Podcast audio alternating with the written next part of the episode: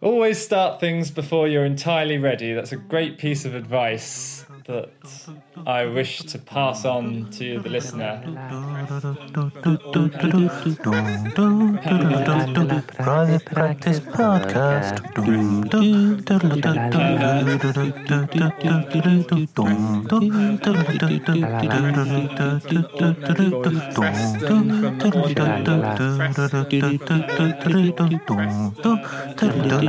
Private Practice Podcast. Hello, and welcome to this week's episode of Private Practice Podcast with me, Daniel P. Brown. And me, James Hall, in Paris still, but from a different private practice studio, this time on the eighth floor. So, this private practice has a view of the twinkling lights of the city. How beautiful! And um, can you see the Eiffel Tower from your window? No, I cannot. Oh, shame. Shame, shame, shame. Paris is still a chaotic, awful, inhuman place to live. And yet, despite everything, I still really like it. Uh huh. Well, that's good to know. So, um, James, how are you? Uh, very well, thank you. I want to uh, discuss the elephant in the room, which is we are talking about fantasy today, and we have already at one point recorded an episode about fantasy, which I have essentially binned, so we're redoing it. And I just want to get all of your feelings out into the open now so that the listener doesn't have in the back of their mind a distracting voice saying, Why is Dan a little bit angry? Is he angry with me? What have I done wrong? Hopefully, they won't have those thoughts because they'll remember from previous episodes that these negative uh, thought patterns and the internal voice saying things like that is unhealthy. Well, it's interesting you should say that because what I think you've done is lead perfectly into today's uh, episode, which is uh, as chosen by you about fantasy. And I think that what you've been doing is assuming responses to uh, messages you've been sending me. because because you, you, you suggested then that I was angry. Is that right? Yes. I didn't mishear that you thought that I'm currently angry. What? Okay, so in this case, my fantasy is based not entirely on imagination, but it's constructing a version of reality based on things that have happened before. There have been times when uh, we've recorded and we haven't fully been on the same page, so to speak. And you have been a little bit agitated. And when I've listened back, it sounded more obvious than it did in the moment when I was too obsessed with probably myself and the subject to notice how you Uh-huh. came across in the moment because I wasn't in the moment. I was slightly in the future and occasionally in the past. I try not to be like that anymore. Okay. And Can so you, can you so I'm now imagining that if that were to repeat itself, you on the other end would be sitting there thinking, okay, I'm going to go ahead with James's idea to re record fantasy, but actually, I think this is a waste of time. And he doesn't understand that I think it's a waste of time, and he doesn't understand that I'm right and he's wrong. So if I'm just really a bit aggressive or pa- passive aggressive, whatever fits, uh, he'll learn. That'll show him. And also because, uh, whereas usually we record on a leisurely Sunday afternoon, tonight is a Monday evening. I've been at work all day. I'm a bit tired. I'm a bit short tempered. He's just going to have to put up with that and face up to reality because uh, James has to learn one day that he can't just control his environment and how things happen some things are out of his control. And today, on a Monday evening, when I'm a bit tired and irritated, when he's making me re record something I've already done and I don't think we should re record it, I'm going to teach him a lesson. So, so your fantasy is that I'm angry because I've before been angry when I've disagreed with your choice of re-recording a podcast or similar. Yes. Well, it is a perfect example because I'm actually in quite a good mood. I'm quite, I'm quite relaxed. I had a pleasant, healthy meal, and I've just been pottering around. Excuse the pun. Transferring my plants from their little seedling trays into their very own compostable pots. Well, good. So, what might have seemed like a totally chaotic, typically chaotic start to the episode was actually a perfect illustration of the subject today, whereby I had create, I had predicted in my mind how things were going to pan out based on learnt evidence from previous situations, and I had imposed those onto my projection of the future to create a likely reality to the point where I believed that that was actually going to be the reality. Absolutely. So, tell us, James, why did you choose to re-record the fantasy episode? And is this fantasy with an F or fantasy with a PH? Or do, does, does it matter? Thank you for asking that, Dan. This is like one of those sort of like uh, journalist on the spot, uh, waiting for someone to come out of an important building and make an announcement about some political situation, and the interviewer says, "So, Dan, you're live at the situation. What can you tell us?" Well, James, I'm glad you asked that question. I can tell you this, as if it's spontaneous and live, but actually it's been rehearsed several times throughout the day. Fantasy with an F and fantasy with a PH are two subtly different things, and we're going to be talking about that today. But you asked another question, I've forgotten it. Why did you want to re-record our episode that's previously been recorded on fantasy that you think I would have liked and you yourself clearly didn't like? Oh yeah, I, um, the reason I forgot that was not actually accidental. It's because I didn't want to answer the question, and so that's an interesting example of my subconscious being quite effective there. I thought, no, I don't want to answer that question. It'll be too distracting for the listener. It'll be much more efficient if we just get onto the subject of fantasy, and they don't have to listen to a pointless. Uh, right. bit of background and context that they don't need. So I thought it's probably best if I don't answer that. But then um, I also had the autistic problem of that I still sometimes succumb to, which is there was a loose end there and I must tie it up. I'm not going to go into all the details of why I want to record it, but let's just say that everything is better the second time round. Okay, carry on then. Fantasy with an F. And this is not a. I'm not reading a dictionary definition here. Maybe Dan will slap his massive book on the table in a minute and give us something enlightened. But I'm just going to give you my layman's terms of fantasy and fantasy. So, fantasy with an F is essentially an imagined desire, and you're aware of it. So, to give a Freudian example, I fantasize about sucking the juices, the, the milky juices of the maternal nipple because I am a child and I crave nourishment.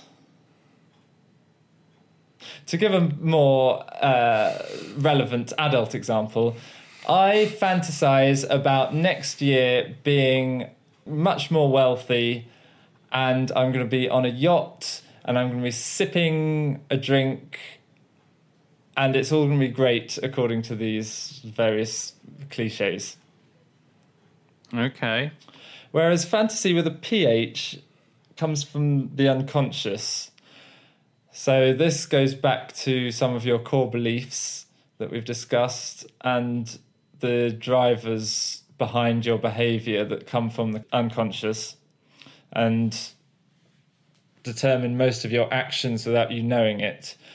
And a good example of that is continuing an argument in your head after the other person is no longer present.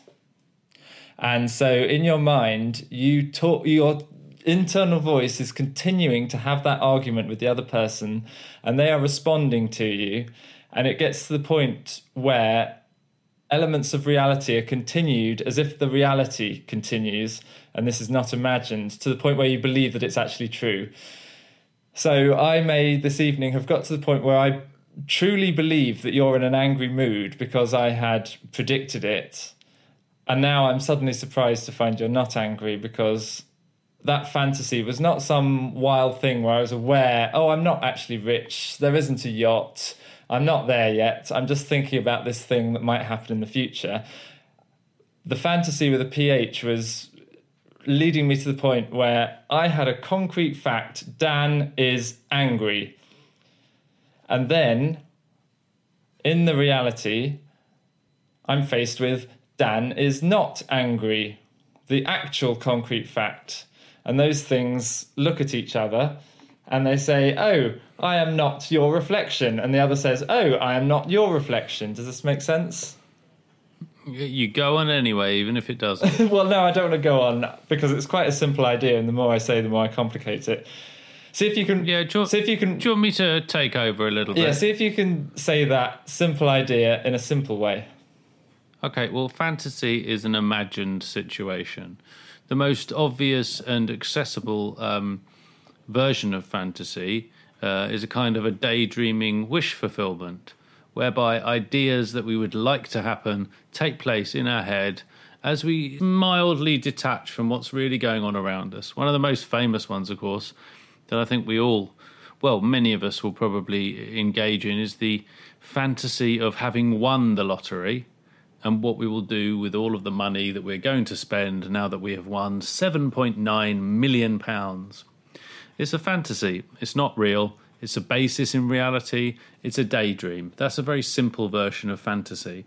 When you're looking at the more psychological, psychiatric, uh, psychoanalytical schools and and um, theories around it, it gets a little bit more complicated. Where you're talking about um, uh, repression of ideas, and so therefore a fantasy is turned into uh, the, the the idea is turned into a fantasy. Um, you know, where you might want to be dealing with issues of power or control or or, or feelings of being um, unable to be in control, and so you imagine yourself as the boss and imagine yourself as having a managerial position or imagine yourself as having you know the holiday and the yacht but actually you don't have that much money. But the very basic idea is an imagined situation. That's the conscious fantasy you know we, we all engage in that. It's, it's sometimes nice a pure moment of escapism which quite often we'll we'll, we'll mildly um, giggle at ourselves for for even engaging. In and other times as we come out of it we might might be quite disappointed that that fantasy is not going to exist is not going to exist. There's obviously sexual fantasy as well But so far, everything which- you've said is that all F fantasy. Well, I, I think when you're starting to look at F fantasy and PH fantasy and trying to get some kind of true um, differentiation between the two, you'd you, different scholars and different writers would argue that there is any real difference. But I think in the uh, uh, earlier days of psychoanalysis, the like 1800s to 1940s, you, they would probably be using the pH for that unconscious fantasy and the F for the conscious fantasy, a kind of a chosen activity almost. Can I give you a fun fact? I'd love you to. It was James Strachey, Freud's translator, who created the new PH fantasy when he was translating Freud's work and he was baffled by Freud's lack of clarity between different types of fantasy. So he, I believe, from what I read, according to Julia Segal, um, he distinguished between an imagined desire of which you are aware and an unconscious desire that is an extension of your awareness to the point where you get to where you're believing made up things are actually true and you're not aware that this is made up anymore. Yeah, yeah. I think there's a there's a there's a definite body of research suggesting that fantasy, in in almost any form, is a kind of a defense mechanism. Um, and as we looked at in previous episodes or discussed, a defense mecha- mechanism is something that protects you from painful, distressing feelings and experiences. uh, most commonly probably feelings in the moment, and fantasizing consciously and or unconsciously can remove you from from those difficult feelings. Um, and then there's different, obviously, uh, stages of development in psychology and psychoanalysis.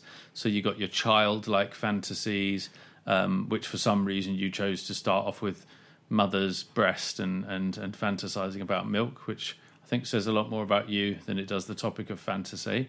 Um, and then more serious and severe uh, versions of fantasy whereby people actually might live in a world. Um, and uh, if I quickly check on Wikipedia, it gives a rather um, common definition of Walter Mitty, the um, uh, the fictional character, uh, the book about a guy who imagines his success and popularity instead of actually trying to make efforts to be successful and make friends. Walter Mitty. I think there was a film made about it a few years ago, actually starring probably Steve Carell.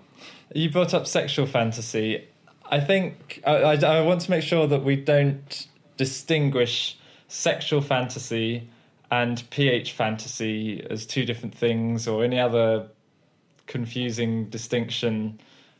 Uh, just because sexual fantasy as a phrase sounds like a thing separate from other things so it could it, it could sound like we're talking about the other things that are separate from sexual fantasy but for example if you find someone attractive and you fantasize about what it would be like to be intimate with that person in whatever context gets you excited that's an imagined desire. You're aware of it. If in that process you keep coming back to it and you have all these imagined conversations with that person and maybe uh, for the first time in your life after the fantasy has developed to a certain point where you feel familiar in their company in your mind you start to open up to them and you start to have the most incredibly rewarding sexual encounters with that person all of which are in your head. You can imagine then how your perception of that person in reality is now different to the last time you saw them, even though you have no new information about that person whatsoever. Everything between the last time you saw them and now is your fantasy world. But in your head, you've had a conversation where you've opened up to them. You now trust them with your most deeply personal information, and they have given you the gift of incredibly rewarding uh, sexual behavior, but at the same time, they have listened to you. They have been the ears, the what's a better word than nice? The c- comforting, the everything you've been waiting for ears to listen to your deepest desires. You finally found the person you can trust. They are now a critical person in your life, and you trust them more than anyone else, and you are more grateful to them than anyone else in your life because of their behavior. None of this is real. You've imagined it all. So, this is a really I- I- elaborate fantasy. The next time you see them, they are a wildly different person to where you left off when nothing has actually changed. You know nothing new about their life since the previous time you saw them. You would not approach them in this in the same way if you had not had those fantasies about them.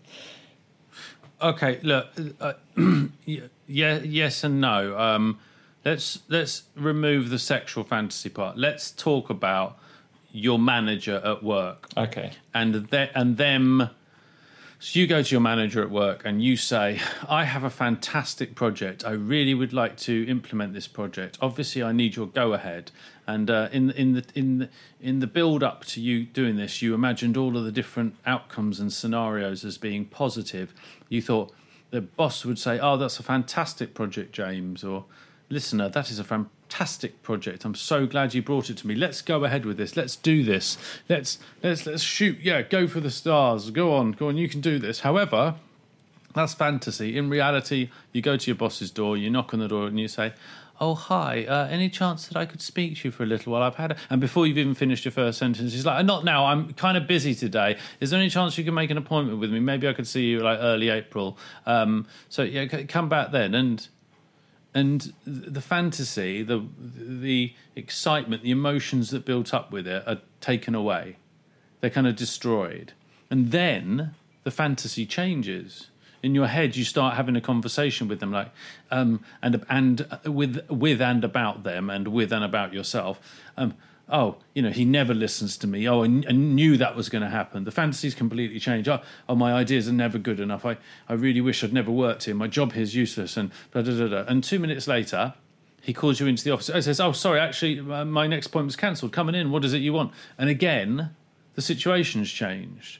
Now, none of what was going on in your head was real or accurate or or even was was fulfilled in reality. But the idea is that you've played through these different scenarios, um, different wishes, different um, uh, potential outcomes, and they've been somewhat real in your head. You might have understood that you were imagining them, so they weren't actually real in that moment, but there was the possibility of them being real. And fantasy does have the possibility of becoming real in many cases, but not always. It's the playing through of things external and in reality, but playing them through in your head where you yourself are adding um, meaning and outcome and desire and. Um, and feeling and, and words to these situations that haven't happened. But do you agree that if you obsess over something for long enough, if you have that internal fantasy conversation with your boss, your friend who you're actually in love with, uh, your friend who has betrayed you, or whatever, if you have that conversation internally for long enough, it becomes difficult to distinguish facts from your memory and Yeah, imagine yes, things yes. that they have said, Yes. but they didn't actually say it. You've just said them as a projection. Yeah, yeah, and you're talking about problematic fantasy there.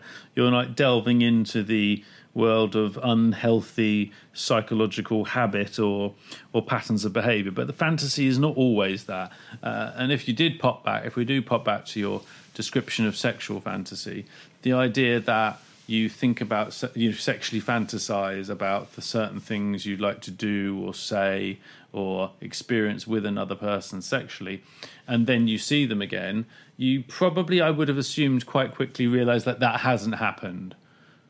And you would then perhaps want to try and make it happen or you would you would be appalled that you'd had these sexual fantasies and not even try and bring them into reality. I don't think it changes how you think uh, in essence about that person There might just be then a moment of shock when you realise that it's not real. And then you adjust to that reality quite quickly. Yeah, well, I think that's true of a lot of people who say they love each other. A lot of the love for the person is going on inside the head. It's not the reality. It's not the actions of the other person. It's the it's the romantic story you're telling yourself about the meeting of this person and what when they say things to you it means and the emotion that they're feeling and holding. And you know, just because they've said the words "I love you" or or you say the words "I love you" or you've had sex or you seem close or you spent a lot of time together, the fantasy that goes along with that, the conscious fantasy of you know, I mean, the classic one is um, someone telling their partner, you know, or their person they've been going out with for a few months, "Oh, I want to marry you," or "We, I want to have children together." It's because that stuff's been going on in your head. There may have been no conversation about it, and the other person going, "Whoa, whoa, that's not what's happening here. We're just dating and having fun. This was casual. I thought you knew that." So fantasy it can be it is very common because we all imagine outcomes of how we'd like it to be.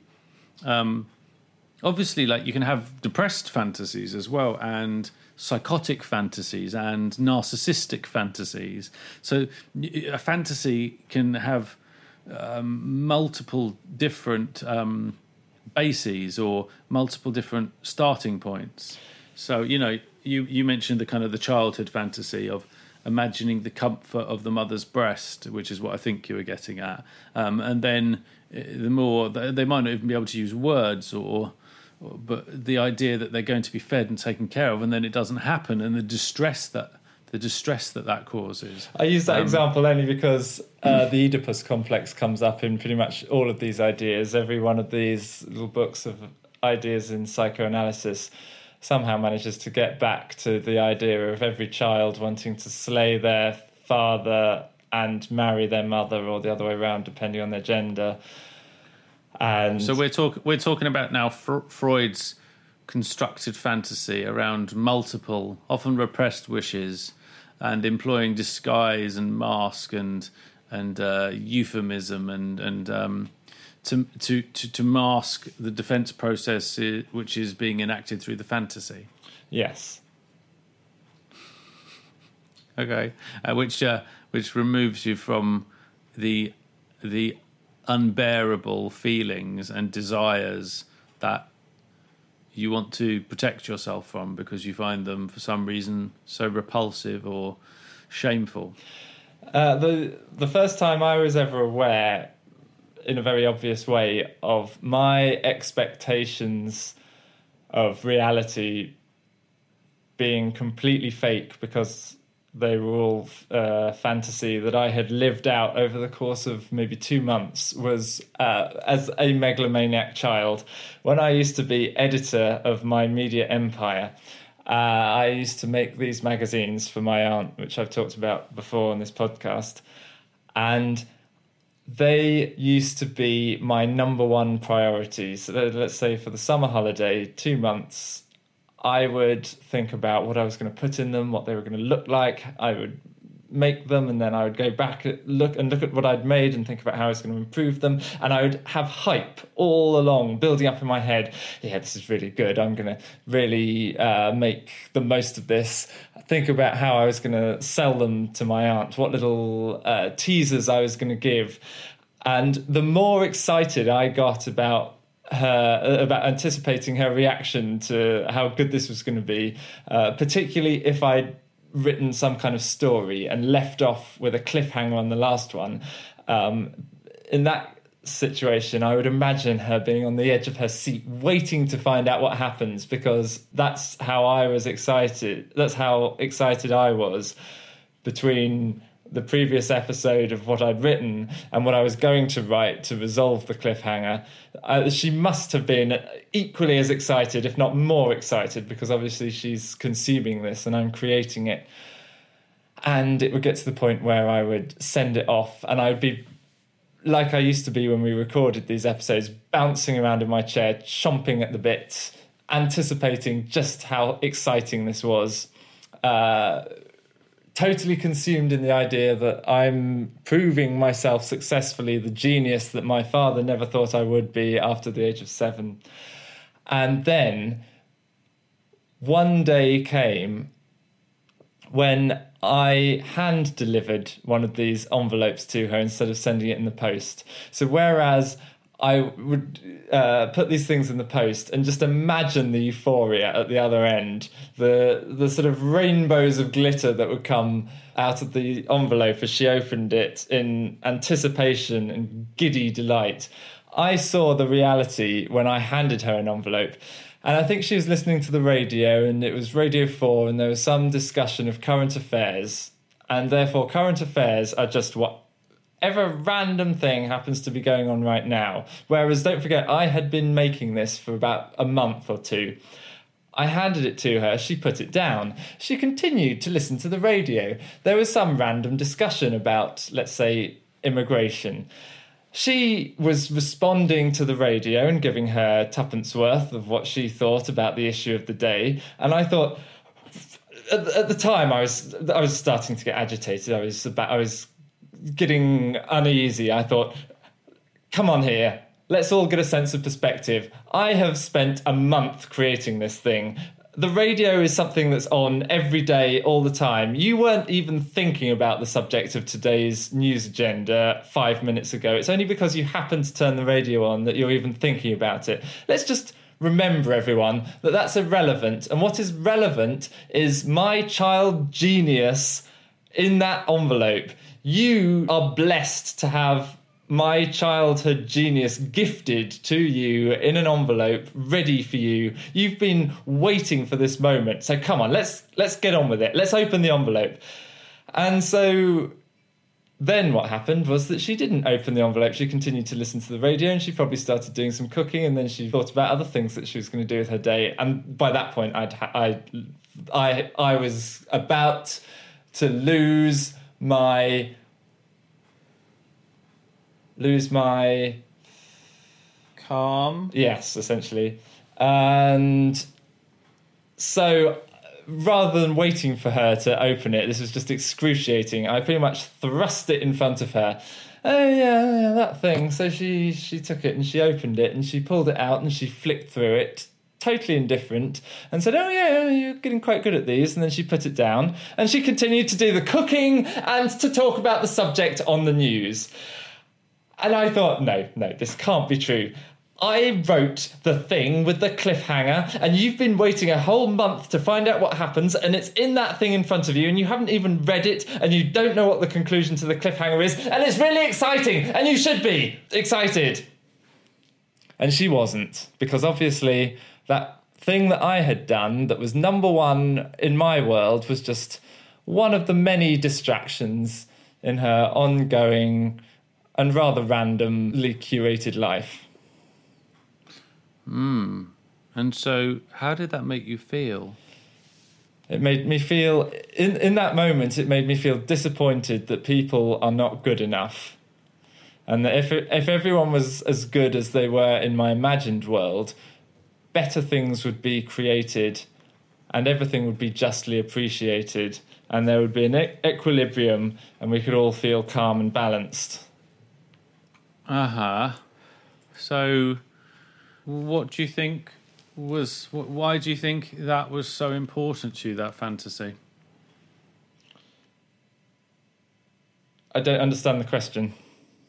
You've just you just told me how much you'd built it up in your head. This moment where, you know, you had a fantasy that what. How, what, how did you expect her to react? What was it part? Of, what I expected her to be excited that finally she was going to find out what had happened in the cliffhanger. There was a story with an exciting ending, leaving her on edge, not knowing what was going to happen next. And in this envelope was what happens next. And in my head, it was the most exciting thing. And therefore, why would it not be the most exciting thing to someone else? Because I don't believe myself as a me as a child. I don't believe myself having unimportant things elevated to the status of most exciting. I believe that if I think it's the most exciting, it is the most exciting because I'm a 13 year old boy at this point. Okay. So, what happened then when she didn't respond like that? I can't remember specifically if I thought I must try harder. I thought this was as good as it gets, but it didn't work to grab her attention. Next time I must try harder. Or if I went away head down, forlorn, thinking I tried my best to make something really exciting and it didn't work, and I don't fit into the world because people don't get me and I will never fit in, and I may as well just So- give up. So it was it it in a way it was consciously in your mind, but it was unconsciously a fantasy. You, you weren't aware that that was a fantasy. To you, that was what was going to happen. To me, what was going to happen? She was going to get excited when she opened the envelope. Yes. Yes, yes, she was going to get excited when she opened the envelope because what was the alternative? It was an exciting thing. It's not possible to not get excited about the most exciting thing. And then the reality that hit me in the face like a saucepan was actually, James, this is not an exciting thing to anyone but you in your own little head. And maybe you don't understand the world around you, or maybe the world is just disappointing and you're better than it. But either way, it's not great. And the thing that you thought was great is not real, it's just in your head. And so, how long? How long? How did you manage that at the time? And how long did these? Did that keep repeating itself, or after that, is that one occasion you're talking about? This time she's listening to the radio, and do you remember which issue it was? And do you remember, you know, was that a turning point in your fantasy? Might that have happened plenty of times before? Only actually she reacted how you wanted her to. No, that was no. She, I don't specifically remember her act, reacting how I wanted her to react. This was quite a few years into the process, so this has been quite a few years already of imagining how she reacted when she opened the envelope, but never actually seeing it for real. So all of it was a fantasy. So, do we? Did we ever? Did you ever get to a point where? you stopped having that fantasy before or during the process of making the magazine for your aunt? Well, I think I learned a life lesson there in that not everything in the outside world is as I project it to be according to my own priorities, my own agenda. But I think I probably continued to fantasize about how she would open future envelopes but based on adjusting my expectations of reality according to the new information that I had processed from the one time when I was there to witness the opening of the envelope.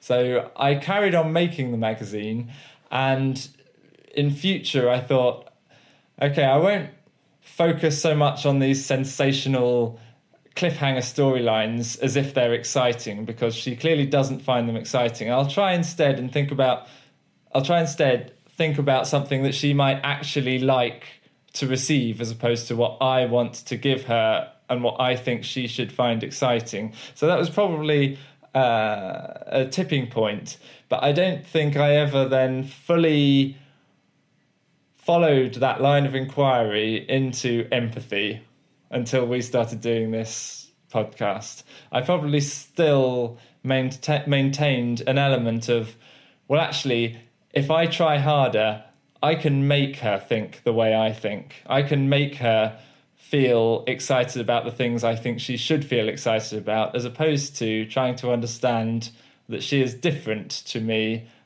and what that means from her point of view and how I could understand that and relate to her as she is, as opposed to how I think she should be. So, did you ever get partially what you wanted? Because if there was only the one time was it just the once that you actually got to see her open it?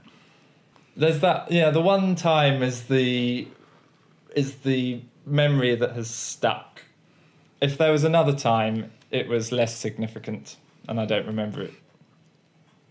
And so, on the on the times that you didn't see her open it, how did you get your feedback about the magazine? How was the fantasy finished, almost, or completed, or responded to? Um, I used to write emails to her, and she would generously take the time to write quite detailed responses. And while she never really engaged in the subject of these magazines, because she, I mean, I never did, I never set off on the right foot to get her on side and on board because I don't know if you remember the the gist of a lot of these magazines was to satirize her life, to make her out to be an idiot, to make her out to be something she wasn't, a fame hungry, um, media tittle tattle, salacious celebrity whore, which is everything she wasn't, everything she disliked, and I made her out to be the the the the monster that she abhorred. I made it made out that it was actually her in a in quite a crude, vulgar way with childish humour, bodily fluid jokes that she didn't find funny. So I did nothing to get her on side initially. I just believed that because I was the darling only child, uh, the delight of the family, that she would have to like what I did because everyone else liked what I did. I saw no evidence of me doing things and people not liking it. Okay. And I mean, uh, it, it's interesting that you should say that, having recently spoken to us and the listener about um, um, about believing that a child was perfect, and then I guess trying to get this perfect reaction to a perfect um, fanzine about your aunt that you'd been writing for years. And let's not Um, forget that this is me as a 13 year old, so I'm well into the phase of proving myself post seven. Yeah, you're you're like seven years into it, a lifetime for a seven-year-old, if that makes sense. Yeah. Um, okay, so I'm just looking at the Melanie Klein Trust. Now, Melanie Klein is a a psychoanalyst who who developed Freud's theories further. Crucially, she's a woman. Freud is often accused of providing nothing but the male perspective, and later on in life, he acknowledged that himself. Yeah, absolutely. Um, he was a child of his time. Um, but um, I, I, I found from the little I know about Melanie Klein that her descriptions and her understanding and her development of Freud's theories and principles are just way more accessible and more useful. And the language that they use, that she uses, or that they are tran- um, translated into, are just much, much more useful. So, the Melanie Klein Trust and a very lovely website it has, um, unconscious fantasy definition. Uh, if you don't mind, I'd read it, James. Yes. So, in Kleinian theory, unconscious fantasies, spelt with a PH, underlie every mental process and accompany all mental activity. And I think that's something that we hadn't quite yet touched on. They are the mental representations of those somatic events in the body that, comp- that comprise of the instincts and of physical sensations interpreted as relationships with objects that cause those sensations. Fantasy is the mental expression of both libidinal and aggressive impulses, and also of defense mechanisms against those impulses. I'm just going to repeat that bit. Fantasy, which is what we're talking about today, is the mental expression of both libido and aggressive impulses, the sexual and aggressive impulses, and also of defense mechanisms against those impulses. So, not only is it like a kind of a projected version of us trying to understand and process and feel anger and rage and hate and violence and disgust, as well as sex and and and uh, love and admiration and obsession and and beauty. It's us, tr- and we experience that when people say they have uh, emotions in their body, and when when psychologists and psychoanalysts are talking about emotions, they're in our body. We feel them, but we don't necessarily understand them or are really truly aware of them. You know, so some people, you know, if you think about a really good example, it's butterflies in your stomach. How is anxiety? Which you would almost imagine is a conscious, oh, I'm worried about something. How is anxiety butterflies in your stomach? It's because our body is very finely tuned to to be able to experience emotions, um, uh, memories, ideas, thoughts, worries, fears. That's what our body is. It's like a tool for those kind of things. So fantasy is the expression of this stuff inside that we aren't able to perhaps verbalize in a very clear way, perhaps because humans don't even yet fully have the language for it. Much, carrying on with the definition, much of the therapeutic activity of psychoanalysis, which is obviously what we've been starting to talk about, and I think we're going to talk way more about over coming episodes, much of the activity of psychoanalysis can be described as an attempt to convert unconscious fantasy into conscious thought. Whereas cognitive behavioral therapy may well be a way of transferring conscious thought into a activity and behavior What do you mean transferring conscious thought into an activity? Negative S- conscious thought or um, well with cbt yes you usually go for a problem don't you challenging your conscious I'm feeling great. I want you to use CBT to ruin it all. Can, can, yeah, can, yeah. Can you see why it's just a sick fantasy I had as a child, got- and make sure that I'm full, fully ashamed about this? All my friends are depressed. I feel left out. FOMO, fear of missing out. Why is it that all my friends talk about their mental health and their therapist and how they've found cognitive behavioral therapy really useful or not and how they've been six years into therapy? I don't have any problems and I feel really, frankly, quite hacked off about this. So please, could you just develop some? Yeah, yeah. So Klein also, and I really, I really do 100% think that uh, reading about Melanie Klein for, for, for our listener is, is way more useful than reading about Freud. And any, any any work about Melanie Klein will obviously hark back and explain some of Freud's more basic theories.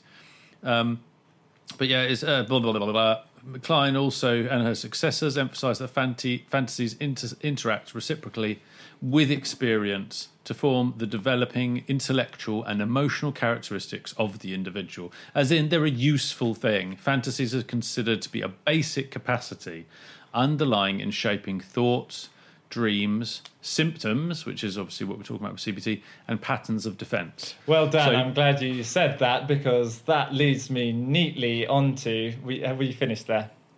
Well, yeah, but have you got any? You know, have you got nothing to say about that, or you know, Well, like that's, a reaction that's what I want to react to. Um, yeah, with something you prepared earlier? Brilliant! I love you. The- I literally love you, James. the idea that fantasy is necessary to make good things happen, or rather, I had written that as a question. I'm now stating it as a fact, but we can transform it into a, back into a question. Is fantasy necessary to make anything good happen? Is this worth the cost of an increasingly warped perception of reality?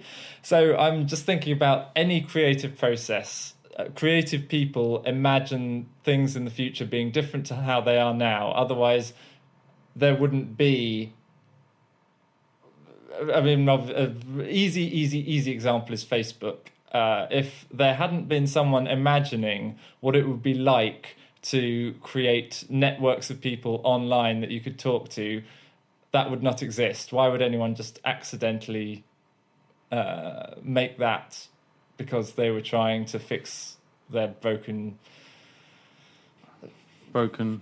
I, I, I- you, you need to ask a computer person. Something on their computer was broken and they accidentally created Facebook. No, someone imagined what it would be like to have a connected world of people in networks where you could communicate with them. And therefore, with that fantasy of what the future was going to be like, they set about making it a reality. So, in a way, they were aware of it being a fantasy and not the reality yet. But in order to succeed, most people have ideas and they fail. Almost all ideas fail. Almost all businesses fail. Most people have an idea and they don't have enough conviction, or they don't really know what they're doing, or they don't fully believe in it, or they don't believe in themselves, or whatever, and almost all things fail. The things that survive are things like Facebook, which is still going as we record, and was rec- and was created by someone who is. For shorthand, I'm going to say not normal. Mark Zuckerberg is not a normal person.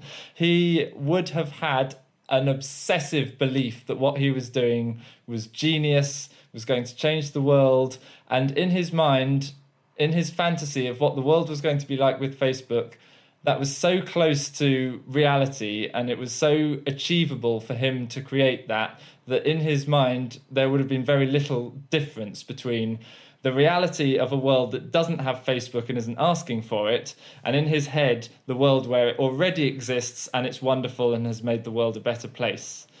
And therefore, it's that determination that is needed to actually make something happen. And now there's a whole mm-hmm. generation who mm-hmm. can't imagine a world without Facebook. But if he had been the kind of person who had either doubted himself or, or who had sat back and thought, actually, this idea is just something in my head, and what if it doesn't work out as well, and what if I'm not good enough? No Facebook. Yes, well, I'm I'm tempted to say that all art comes from fantasy, and all um, uh, innovation comes from fantasy. Uh, there's a lovely Freud quote, which of course is translated and therefore has the ph. um, daydreams are cathartic with a large amount of interest. They are carefully cherished by the subject and usually concealed with a great deal of sensitivity. Such fantasies may be unconscious just as well as conscious. These fantasies include a great deal of the true constitutional essence of the subject's personality. And the energetic man is one who succeeds by his efforts in turning his wishful fantasies into reality. An artist can transform his fantasies into creations instead of into symptoms, which are the doom of neurosis.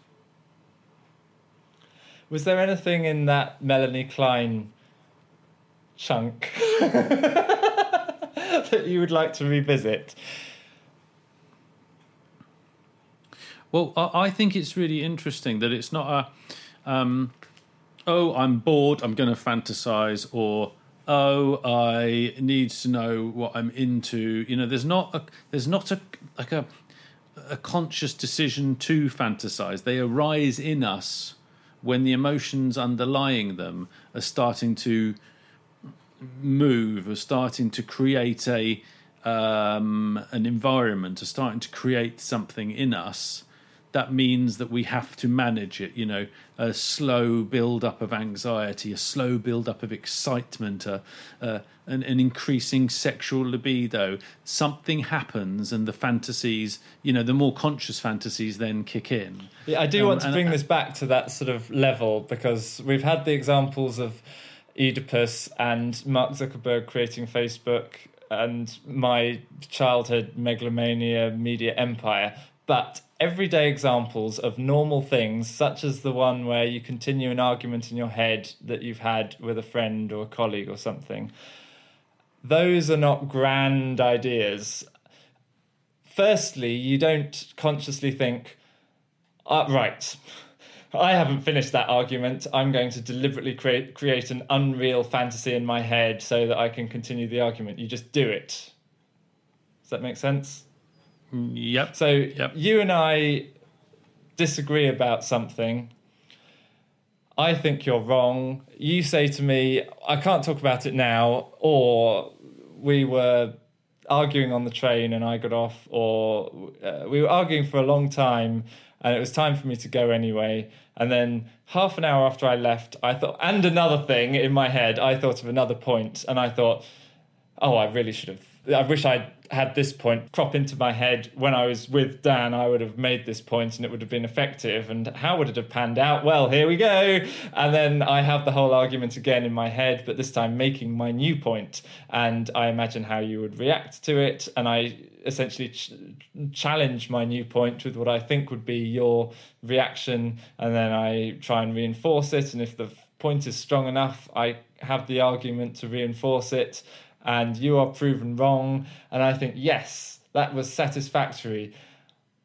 None of this is real. It's all entirely made up. And the next time I see you, it might be difficult to remember what we actually said and what I fantasized about. But this is not some big grand thing where I thought, I'm going to create this fantasy in order to achieve my objectives. It's something that I would have just slipped into.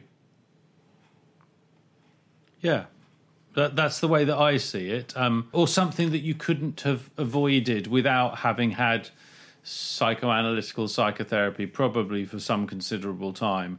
The, you know, one of the one of the ideas of psychoanalysis is is as a kind of an integration of the self. Uh, One of the outcomes, the the, the proposed outcomes, the hopeful outcomes of is an is an integration of the negative, critical, self doubting, darker side, the shadow self, I think, as Jung said, um, and the positive, more energetic, more um, content, more realistic uh, or happier side. The uh, an integration of those two. But so I had I had a, a best friend for from when I was around seven till when I was around thirty, so twenty three years, and the the enmeshed nature of our relationship could mean that for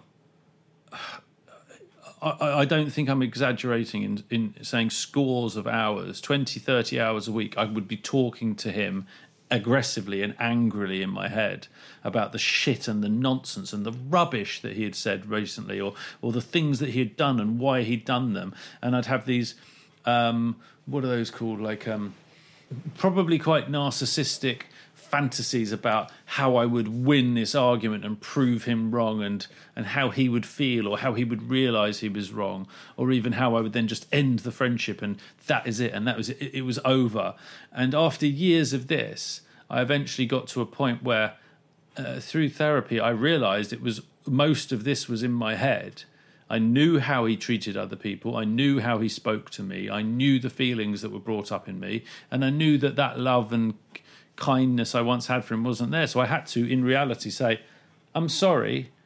I don't want to spend time with you anymore. And it was so difficult. And during that, I don't know, 20, no, maybe it was the first 10 years, but during that 15 year period, the last part of our friendship, I probably was too frightened to say, I don't like this person. I don't like his attitudes, his beliefs. I don't like the way he speaks to people. I don't like the way he talks to me. I don't like the way he behaves towards me. I don't like his attitude. I don't like the way he wants to embarrass me. I don't like the way he tries to take control. But instead of that, I just continued on these actually painful arguments in my head. Um, and that is like a kind of a, almost like a kind of a sickness, a part of me that was unhappy that I was getting some kind of relief from from winning fantasy arguments that could have been based on some discussion or conversation we had. But I know for hours a day I could spend in my head t- t- in in this self-indulgent narcissistic fantasy of how I would win and how I would get it back. And in the end it was brought into reality in therapy. You know what do I really want to say to this person why is it you're feeling so angry today? You know, what is it? What is it that you think that means? You know, these these kind of questions, or you know, I wonder why you aren't talking about this person, or I want, you know, whatever. You know, hundreds of different questions over years, but made me realize I had to do something in reality to deal with it, to get rid of those awful feelings I was obviously containing towards him and therefore myself. So I said earlier that um, we need, in order to be creative, in order to make things happen, in order to get anything done, you need to fantasize, and to some extent, you need to believe that that fantasy could be real. And if you're real, and if you're a really high achiever and slightly psychotic, you need to believe that it is real already, because that is the driver to total uh, monopoly and annihilation in a com- global competitive capitalist marketplace but bring it down to small a smaller scale in order to make anything happen. Even just setting up your own allotment and planting all the plants you need to imagine what it would be like. You need to imagine how you'll feel when you're there. You'll need to imagine what the things will taste like and whether you'll want to do that. You'll need to imagine what it would be like if it's raining or cold, will I still have the motivation to go and do the gardening, etc.? If you imagine all these things and you come to the conclusion that you want to have an allotment, then you will do it. If you don't imagine any of those things, the passing thought of an allotment will be nothing more than a passing thought, and you'll have another passing thought that will replace it. So, this fantasy needs to continue in your head in order to make anything happen. So, can we do things more effectively by having a better grasp of what is born of our unconscious and not reality? Or does this analysis ruin the creative and experimental process? I feel like I've slightly, be it in my intonation or what I said immediately beforehand, answered that question. I'm just going to say, I think that if you try and understand your core beliefs, as we've mentioned in a previous episode, if you try and understand your trauma, that we've mentioned in another previous episode, the more you understand yourself, the more you know about yourself, the more you try and, the, the more you're uh, productively analytical in that sense, the better you will be at having fantasies that don't completely skew reality and set you up for disappointment, the better you will be at not having t- a, a wildly vast canyon between your impression of reality and the actual reality that turns out to be the case. Yeah, I agree. I think fantasy is absolutely key to wish fulfillment. Imagination is absolutely key to that. But it's necessary to uh, to, to, to do everything that we're encouraging you to do, to understand your core beliefs, to reflect on your traumas and all the things that we talked about talked about in previous episodes, in order to create a more informed fantasy. So, in, if you are in denial, if you have, if you are driven by childhood trauma and you're not aware of it, if you are constantly anxious, blah, blah, blah, ultimately that could mean that your allotment is actually just a way of you screaming at your father, I can do it. And you don't really need an allotment. Uh, Or the allotment won't make you happy because your father won't be there to pat you on the shoulder and say, Son, I've been wrong all along, and it took this allotment to make me realize it, because that's not going to happen. So you need to have a better understanding of your core beliefs, your drivers, your anything that is going on inside your head. You need to have a better understanding of that in order for your fantasies to be effective because then you're not imagining the perfect allotment to please your father, you're imagining the perfect allotment to please yourself based on what you know you like and what works for Yeah, you. yeah, yeah. Absolutely. I think um, obviously the allotment being something that I could relate to whilst you were saying that, I was I was questioning where that had come from. And actually the allotment for me was still a replacement of something. It was a so I left the due to the argument with the aforementioned friend that went on for years and years in probably his head as well. Um, I left the band I was in. We were both in the same band, and I no longer had this drive for. Well, it was still there, but I no longer have any fulfillment of this drive for success and adoration. There was nothing, and for for a while, and I talked about this, of course, in therapy. I didn't want to do anything because I realised that although I enjoyed playing the drums, the whole point of being in this band was to get the adoration and the validation and the and and the success that would prove that I was this incredible person who was better than others and who who had made it and who had who had who was incredible who was stood out from the crowd who was who was the person that made others happy who was the person that others looked up to. And and I realized towards the end of it that towards the end of being in the band that I never really got any of those things from it. So those things those things couldn't be couldn't actually really be the outcome of doing that You know, you could have told me that maybe six or seven years ago and saved me a lot of time working out that that's how I had been. you can't tell someone else that. I mean, yeah, but by all means, tell someone else that, but they most likely won't believe you. Uh, and if they do, perhaps they didn't have as much invested in it as I had in that band. You know, 15 years of my life, countless thousands of pounds, countless thousands of hours, a huge emotional investment, um, and putting up with lots of things that actually I found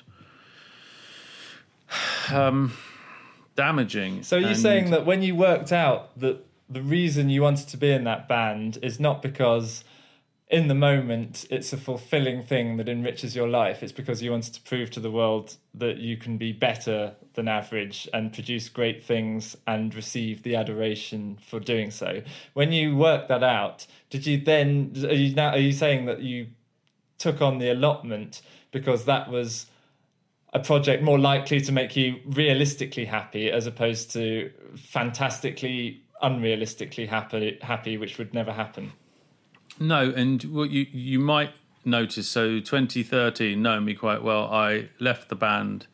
It was the same year my dad died, which obviously was a huge trigger into me reconsidering what I was doing with my life. My dad died a few months later. I left the band, so it was January 2014, and I.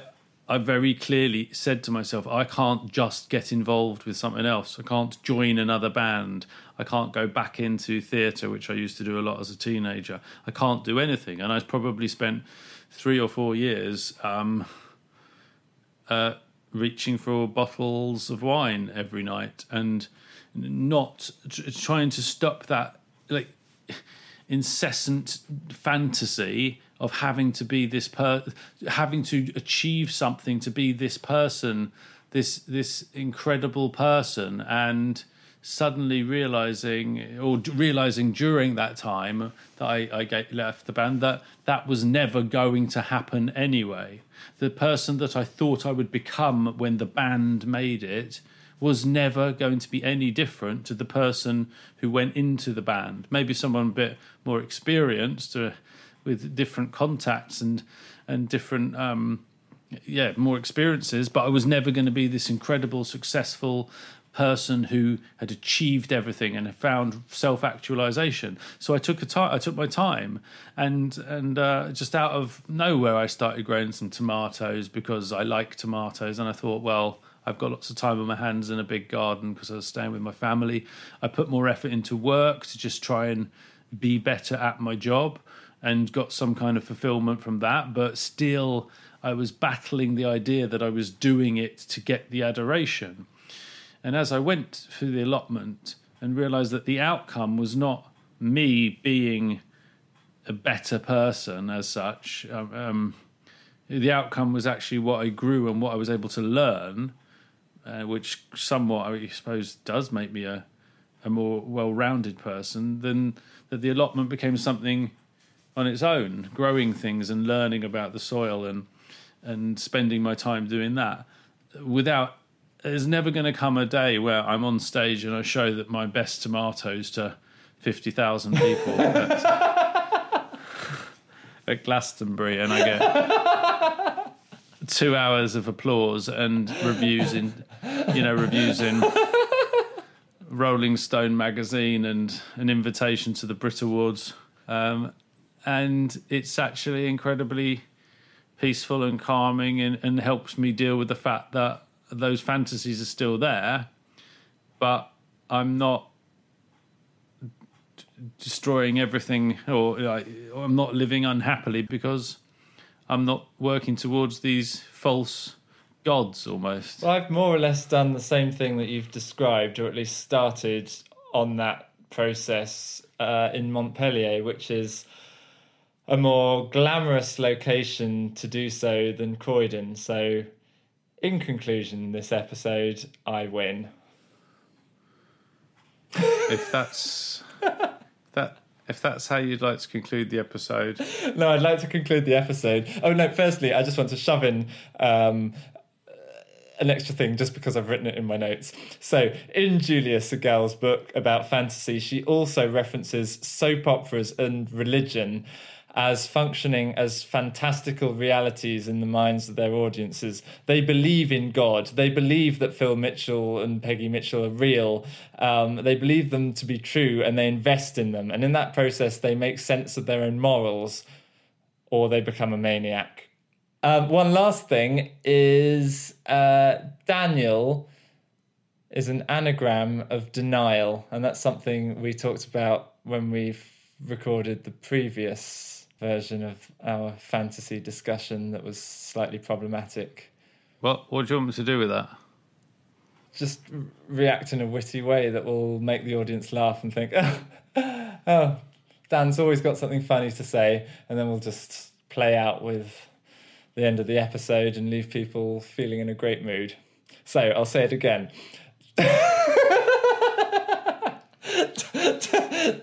Daniel is an anagram of denial. And James is an anagram of same, only with a silent J. Uh, next week, potentially, we could talk about phobia because I have been carrying around the phobia book. So, random subject generator of the week says phobia. Yes, it does, and I know I, you know, I am aware that we did say that we would talk about DBT and MBT. Um, I also got a couple of my facts wrong about that last week, um, just just because in the moment I wasn't really clearly thinking. DBT is a kind of an offshoot of CBT, and mentalization MBT is an offshoot of psychoanalysis in many ways. Um, whereas I said that they were both offshoots of psychoanalysis. So from Daniel P. Brown in the private practice studios in Sutton, um, I want to say goodbye to the listener. And from James Hall in the private practice studios in the 19th arrondissement of Paris, near the park Buttes Chaumont, somewhere between the uh, Parc de Villette and jo- Jaurès Stalingrad. Uh, it's good night from me as well. James, one last, one final thing. Yeah. You haven't in any of the last three episodes pointed out that we have a new theme tune, and I did finally get you that new theme tune. Well done. Thanks, James. All right. Goodbye, everyone. it's a wonderful story.